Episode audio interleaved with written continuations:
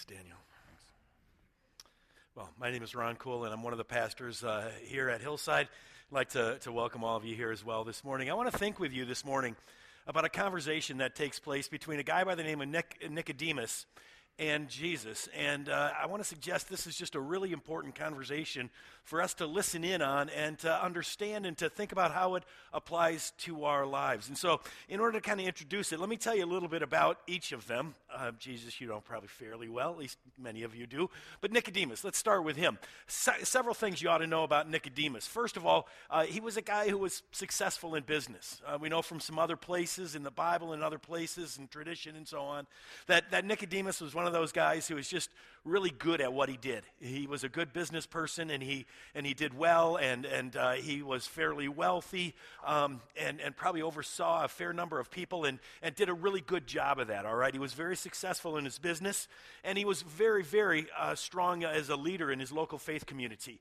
He was Jewish. He was a Pharisee, which means he was one of the, the separatists, one of the serious ones, one of those who was really committed to God and who wanted to make sure that, that God shone through every area of his life, all right? And so Nicodemus was, was passionate about that. But the third thing I want to say about Nicodemus is perhaps the most important one, all right? Because what I want you to understand about Nicodemus is that I think John would have us understand he was just a genuinely good guy. Sometimes we think about some of the Jewish leaders of Jesus' day, and there were some that were a big problem. But, but we think about them and we think about them being judgmental and self centered and all about appearances and so on. That's not Nicodemus, all right? Nicodemus is just this, I think, really deeply humble guy. I think he's kind. I think he's compassionate. I think he's thoughtful. I think the slide needs to go. There it is. All right. Uh, I think he's willing to learn. Um, I, I, think he's deeply respected. Uh, Nicodemus, when he wants to come and talk to Jesus, he, he doesn't come and, and, and, and try to trick Jesus or try to trap Jesus. But, but Nicodemus comes and, and he's just such a genuinely good guy. All right, he's just such a genuinely good guy. I, I was thinking about it this way. I thought, if you can picture, if you can picture the best Christian you know, all right, the best Christian you know, not the one who just looks good, but the one who genuinely is good, the one who is just genuinely, you say, that's what it's all about. That person gets it right. If you can picture that person, that's Nicodemus, okay? Nicodemus is the best, and, and, and he's just such a good guy, such a solid guy, all right? So that's, that's who Nicodemus is. And, and, and one of the reasons I want you to understand that, that he's such a good guy, that he's humble, that he's genuine, that, he, that he's really willing to listen, all right, is, is, is that it, that's what makes it so surprising to see how Jesus responds to him in John 3, okay? If we understand this, I think uh, for me, I, in some ways, this is one of the most shocking things that Jesus does to anybody, that Jesus says to anybody. All right, Jesus, this happens at the beginning of his time in ministry. We're in the, the first couple of three chapters of John here, so it's near the beginning of his ministry. Jesus is doing some miracles, okay? People are starting to believe in him. Okay, he's, he's been baptized, he's gone out and he's gone into the desert face temptation, and, and now he's starting to do ministry probably some healings, probably some other things. But there were, there were people who were starting to come to him. There was a buzz, there was some response to him, and that probably is what kind of made Nicodemus interested in finding out about it. John, 20, uh, John 2, verse 23 says this Now, while Jesus was in Jerusalem at the Passover festival, many people saw the signs, the miracles he was performing, and they believed in his name. They believed in his name. And so there are people who are starting to follow Jesus. There are people who are starting to go down that route of, of becoming disciples. But, but John tells us something really interesting here. Look at this. He says, But Jesus would not entrust himself to them, for he knew all people they believed in him, but Jesus was not quite willing to tell him everything. I think what Jesus knows is that at this point, it's not a deep and lasting belief yet. It's not a deep and abiding belief. It's not something that's there and, and as deep as it needs to be. And so Jesus is kind of saying, okay, you're on the road. And, and, and, I think it's interesting in the Gospel of John, there's faith and there's faith and then there's faith, all right? For, for John, it's always growing deeper. For John, it's always learning more. For John, it's always understanding a bit more and coming more and more into the light. And so we have these people at the beginning who are believers, Yeah, but it's kind of on the surface yet. They're seeing the signs, they like some of what they see, but it's not a faith that's going to take them through the cross yet. It's not a, a faith that's going to take them through struggles yet. And, and, and, and so they're there, but Jesus is not entrusting himself to them. He's not telling them everything. He's not kind of knowing that they're going to be there the whole time. So Jesus and Nicodemus comes to, come together. And, and Nicodemus is the one who approaches Jesus. And again, I want to suggest that he was genuinely seeking, okay? That Nicodemus comes into this. He's older than Jesus. He's, he's got to be fairly old at this time in his life. Um, but he comes in, he's genuinely seeking. He's seeking, I think, more than anything else to learn. And maybe even just a little bit to partner in ministry. John 3 1 and 2. Now, there was a Pharisee okay, a, a, a, serious one. And, and again, some of them, yeah, they were all about appearance, but a lot of them were just the most passionate people about God that you knew. A man named Nicodemus, who was a member of the Jewish, Jewish ruling council, again, successful, effective leader in the community, both the religious and also the, the secular community. He came to Jesus at night. Why at night? Some people say, well, it's because he, he was embarrassed about talking to Jesus. I don't, I don't think that's what it was. I think this is just, uh, we're not sure if anything. I think it just indicates that we're all in the night and, and, Jesus is the light and we have to come. And so Nicodemus comes like all of us need to. For he came to Jesus at night and he said, Rabbi, we know. We've heard about you. Maybe, maybe Nicodemus has heard Jesus preach. We know that you are a teacher who has come from God, for no one could perform the signs you are doing if God were not with him. Again, notice the terms of respect. Notice the terms of respect. Rabbi, Rabbi, we know that you are a teacher who has come from God. And that's why I say Nicodemus comes. Nicodemus comes and he's, and he's genuine and he's gentle and he's seeking to learn. He calls Jesus teacher. He calls Jesus rabbi. And, and, and again, it's, it's an amazing thing. In some ways, in some ways I picture this. This is, this is kind of like Billy Graham coming to, to, to some 30 year old preacher who kind of read an article that everybody was reading. It's Billy Graham coming to this 30 year old preacher and saying, I know you're from God. What can you teach me? And really, I think the implied question here is how can I grow? How can I grow in the way of God's kingdom? How can I grow? I, I, mean, this is just an amazing thing. That's why I say Nicodemus is so amazing that he comes to Jesus and he has this position. Again, the Billy Graham of his world, or one of the, you know, the, really the leading people in the Jewish community. And he says to Jesus, How can I grow? And here's the response.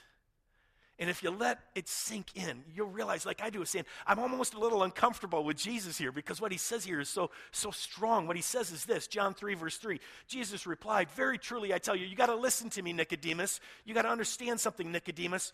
No one, no one can see or enter the kingdom of God unless they are born again. Nobody can get in unless they are born again. What is Jesus saying here? I, I, I, think what we need to understand here is, is what Jesus says to, to Nicodemus is, is you got to understand something, Nicodemus. You don't need just a little bit of help. I mean, that's what Nicodemus was looking for. He was, he was looking for a little bit of advice, a little bit of a, a new technique, maybe something new about his prayer life. I just need a little bit of a change, Jesus. I'm, I'm, I'm looking for whatever it is you have, and I want to take it to the next level. And Jesus says to him, you know, Nicodemus, the fact is you don't need just a little change, you need to start all over. You, you need an, a, a radical change, you need an absolute new birth. And, and this was just an unbelievable, huge challenge to, to Nicodemus. I mean, again, think about it. Billy Graham comes to the 30 year old preacher, and Billy Graham says, How can I grow deeper in following Jesus? And the preacher says, You know what, Billy, you got to start over. You got to go back to the beginning. You got to be born all over again. I mean, who does this little preacher think he is? I mean, this is the best of us. Nicodemus is as good as they come. And along comes Jesus and says, uh, No, no, you're not close. You're not just a step or two away. You have got to absolutely and completely start over. Imagine that. I mean, imagine that you were in shape. I imagine that every once in a while. But imagine that you could, like, run a marathon. All right, that you could, you know, you run a marathon, you can do whatever it takes, and you go to, to a trainer and you say, you know what, I want to take it to the next level. And the trainer says, ooh, you need new heart, lungs, kidneys, liver. You're, you're just a. You say, How can I be that? No way. I'm not. I can do this. I can do that. I mean, it's just, in some ways, it's absolutely crazy. Nicodemus has spent his entire life genuinely, humbly seeking God's face. Nicodemus has done better than any of us here this morning at loving his neighbor as he loves himself, loving God with all his heart and soul and mind and strength. Nicodemus has done that. And what Jesus says is, you've got to start all over. You, you, got to start all over. You've got to be born again. You've got to be just brought back to the beginning. And, and I think that's also a huge challenge to us. That, that's just a huge challenge to us because there's a little Nicodemus in all of us, I think. That sense of saying, you know what, I just, I, I feel like I just want to grow a little bit more. I just want to grow a little bit more. I mean, imagine that you were to do that. I mean, you, you call me tomorrow and you say, Ron, I want to have an appointment. And, and, and you say to me, I want to grow more. And I say, well, you got to just forget everything you've known. You got to start over. Are you serious? I, I don't know if I could do that. I don't know if I could do that. But Jesus says, you've got to have a whole new birth. You've got to be born again. And if Nicodemus can't make it, neither can you and I, you or I. And, and, and, and, I want to just stop and, and let this sink in a little bit and, and challenge us to think about it. Because this is, and, and especially on a, a, day where we do baptism, and especially having April here and, and also uh, Ella, and, and, and just, the, you know, to see this. The fact is, I was raised in a, I was baptized as an infant. I was raised in a Christian home like a good number of you. And, and I can't point to a day in my life when I said that's when I was born again. At that moment, I got to tell you, I, I, owe some real thanks to in the sermon to George. But you know, one of the reasons I'm jealous of George is not just because he's so much better looking than I am, but but because um, you know George can tell you the moment. He can tell you the exact moment, two o'clock in the morning, when he when when, when he was born again when his heart was changed, when he received that transformation. He can tell you the day, he can tell you the moment, he can tell you the second. I can't. I can't. And so when I read this, when I hear Jesus saying to Nicodemus, you got to be born again. You got to have a radical transformation. You got to start over. I look at him and I say, Well, God, have I done that? I mean, I can't think of a time in my life when I didn't know Jesus. I can't think of a time in my life when I didn't believe that Jesus was my Savior. There wasn't one day that I can point to to say, I was dead and now I am alive. So, what do we do with this? Those of us who were raised, I think it ought to challenge us, but don't let it overwhelm us okay? And, as we think about raising our kids for the Lord, we ought to make sure, and, and, and we need to understand that Jesus' words about saying, you must be born again, applied to Nicodemus, and they apply to me, and they apply to everybody here. Unless we are born again, unless we are transformed, unless we are brought back to the very beginning and made new, unless there is a radical transformation and change in our lives, then we do not see the kingdom of God and we cannot enter the kingdom of God. But that doesn't mean it happens in an instant. And it doesn't mean that God doesn't start working on us from the very beginning, again, with Ella here, that God is already putting her in a place where she is being introduced to the new life. And so I want to be serious about saying, have I gotten serious? You know, this is one of those passages that, that calls us to recognize I can't get in on my parents' faith, okay? I cannot get into the kingdom because my parents were followers of Jesus. I need to be transformed. I need to be born again. And that's true of each and every one of us. And so I want to challenge you to say, Have I ever done that? Have I been born again? But I also want to say, Don't get upset if there's not a moment because I don't have one either. And I believe with all my heart that God has indeed made me new through Jesus Christ. And on the one hand, I'm jealous of George for having uh, walked away and then knowing that moment when God brought him back. On the other hand, I got to say, I'm so thankful for parents who pointed me to Jesus from the very beginning, all right? So, yeah, the, the fact is, none of us, no one, I, I mean, Jesus is entering, no one can see the kingdom of God unless they are born again. So Jesus says you need a whole new birth. Now, for Nicodemus, I, would be tempted for him to, I, I, can imagine he'd be really tempted just to walk away, all right? Who do you think you are? But he doesn't. He's, he's I think, more than anything else, confused. He, how do I do this? How can I make this happen? Okay, I, I, I, all right, if I need this new birth, how can I make this happen? John 3, verse 4. How can someone be born when they are old? Nicodemus asked. Surely they cannot enter into the, in, enter a second time into their mother's womb and, and to be born. So, you know, Nicodemus is saying, okay, how can I do this? How, how can I get this going? Part of it, I think, what's going on here is confusion. I mean, born again, I got to go back into the womb. I can't do that. But let's recognize this is not just confusion here because Nicodemus is not so literal that he can't say Jesus is maybe talking about something other than literally being reborn. I mean, Nicodemus has talked about spiritual things his whole life, and so he, I think he has a sense of that. But there, I think there's a, a sense of frustration, perhaps.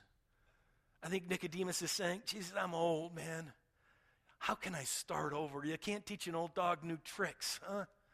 I, I mean, that's why I say I feel that. If I, I, I, struggle, you know, I mean, with learning new things. And, and, and now this is a complete redo.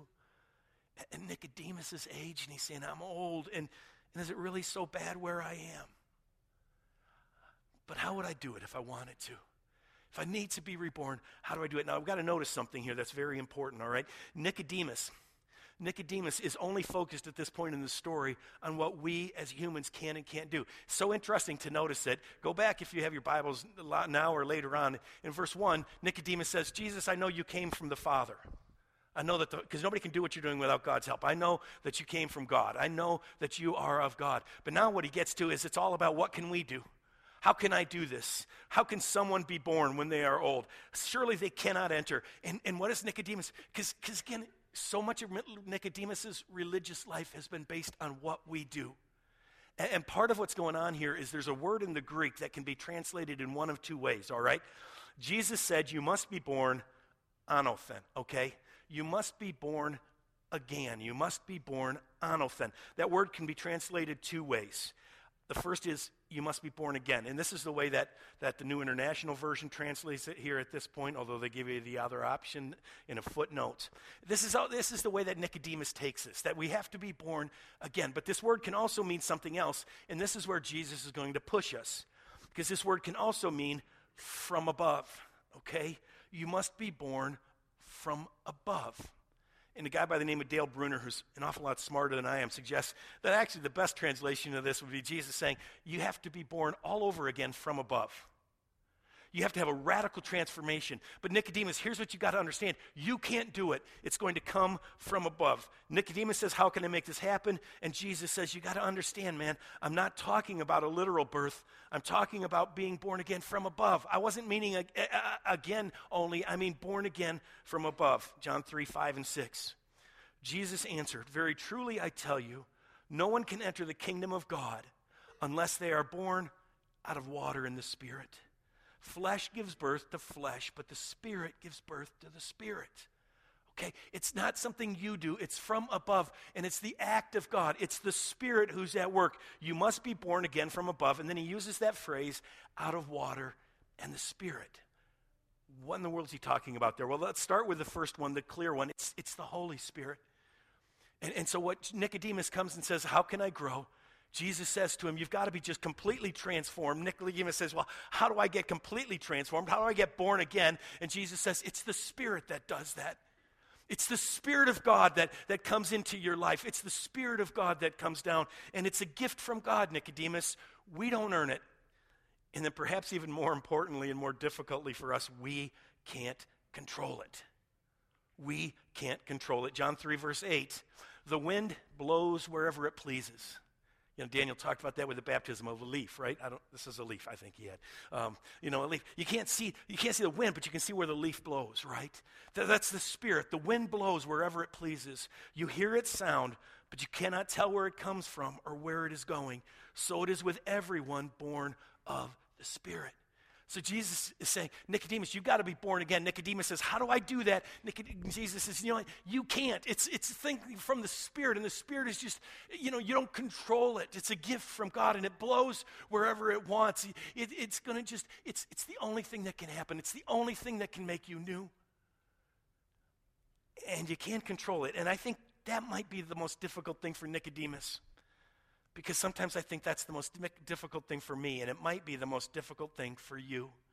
Because I like to be in control. I like to be in control. I like to pretend I don't like to be in control, but I like to be in control. I like to know how it's going to go. I like to know if I do A, you're going to do B, and if I do C, you're going to do D. And I want to know how it's all going to happen before I hit the first domino over.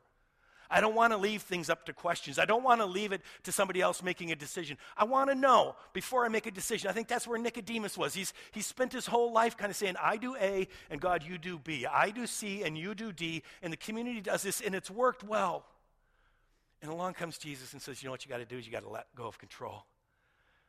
You got to let go of that control. You got to let the Spirit control you. You got to let the Spirit come down on you. You got to let the Spirit change your heart. And, and then you don't get to decide where you're going to go, but you're going to be led by the Spirit. Then you don't get to decide what you, what you mean to be in control because you're going to be led by the Spirit. It's only by the Spirit that you can do this. Does that mean it's only random?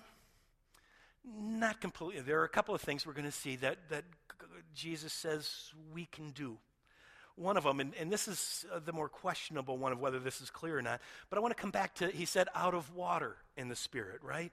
Out of water in the Spirit. Now, we don't know exactly what that means. Some people suggest, well, that refers to natural birth, right? Uh, uh, the amniotic fluid, the sac of waters breaks, and a woman has a baby. So you be, must be born naturally, and then you must be born spiritually. For some reasons, I'll tell you, I don't think that's the best option. Dale Bruner again suggests that when Nicodemus heard water being born out of the water, and, in the Greek it's out of, okay, being born out of the water, he would have thought of the most recent revival in Jerusalem, and that was John's baptism. John's baptism, and Jesus was just baptized, we looked at. John's baptism, and John's baptism was a certain kind of baptism. It was a baptism of repentance, all right? So, what I want to suggest is, is, is, is kind of the, the our part of it is, is that new life comes out of water that is repentance, that is dying, that is our letting go of control, and then the Spirit giving us new life. The Spirit giving us new life. And so, what do we do? We repent. We admit we're dead. We go under the water. We remember our baptism, right? Our baptism where we died. So Jesus says, you know, how can you, Nicodemus says, how do I, how do I get the new birth? How do I make this happen? Jesus says, you must be given birth by the Spirit. Nicodemus, again, still says, you know, how can this be? How can this be? Jesus responds. And, and again, this is one of those places that I, that I, that I struggle with. But I think, you know what, Ron? Jesus is full of grace. But first, he pushes Nicodemus a little bit. He pushes Nicodemus a little bit. And, and I think, you know, Jesus loves us and he's always full of grace for us, but sometimes he kind of says, hey, you should know these things. Look at what he says here. Again, it's got to be right because it's Jesus. But Jesus says, John 3 10 to 12, you are Israel's teacher, okay? I mean, you are the teacher of Israel, the singular. You, so Nicodemus was a big deal. Said, You are the teacher, Israel's teacher, said Jesus. And do you not understand these things? Very truly, I tell you, we speak of what we know and we testify to what we have seen. But still, you people do not accept our testimony. I have spoken to you of earthly things and you do not believe. How then will you believe if I speak of heavenly things? Now, don't pass this off as Nicodemus just kind of being dumb. He's intelligent and he knows the Old Testament better than any of us. And he's passionate and he's hungry. But like Nicodemus, sometimes we just don't get it. And Jesus says, Come on. I'm putting it right in front of you. You should have seen this coming. So first he pushes Nicodemus a little bit. You should know. And he says, But let me try this. Let me try to tell. How do you get the Spirit? How, how do you get the Spirit? How's the Spirit going to come and give you new life? Here goes, Jesus says. Here goes. John 3 13 to 15. No one has ever gone into heaven. All right? How's the Spirit going to come down? The Spirit's up there, heaven's down, you know, heaven's up there, earth down here. No one has ever gone into heaven except the one who came from heaven, the Son of Man. That's Jesus' way of talking about himself. Again, I don't know if Nicodemus would have understood this. We have a lot of years to get back to this, but you know, Jesus is the Son of Man, me. I'm the one who's making this bridge. And then he says, you know, let's talk about one of the passages, you know, just as Moses lifted up the snake in the wilderness. And that's a reference to a story some of you may remember, some of you may not. Uh, but in Numbers 21, the people of Israel were out in the wilderness, out in the desert, and uh, they were complaining. And God said, Well, let's pull back some controls here and let these snakes come. And these snakes were biting all the people and they were dying. And, and they said, God, save us. And so, what God told Moses to do is to make a bronze serpent and to lift it up on a pole. And they said, if you got bit by a snake, when you looked at the pole, if you were snake bit, you got looked at the pole, and then you could be saved. So Jesus says, just as Moses lifted up the snake in the wilderness, so the Son of Man must be lifted up so that everyone who believes may have eternal life in him. Jesus is talking about going to the cross. So, what does he say? How, how, does this happen? How do you get a hold of the Spirit? Jesus says, I'm dying to make it happen. I'm dying to make it happen. I'll give my life so it can happen. Jesus says, When I am lifted up, then if you look at me, just like they looked into that snake uh, on the pole, when I am lifted up, Jesus says, that's where you're going to find the Spirit. When I am lifted up, that's where you're going to find new life. You've got to believe in me. You've got to put your faith in me. You've got to trust in me. For John, it's being lifted up on the cross that, that is central for Jesus. And, and, and, and that's why Lent is so important for us, right?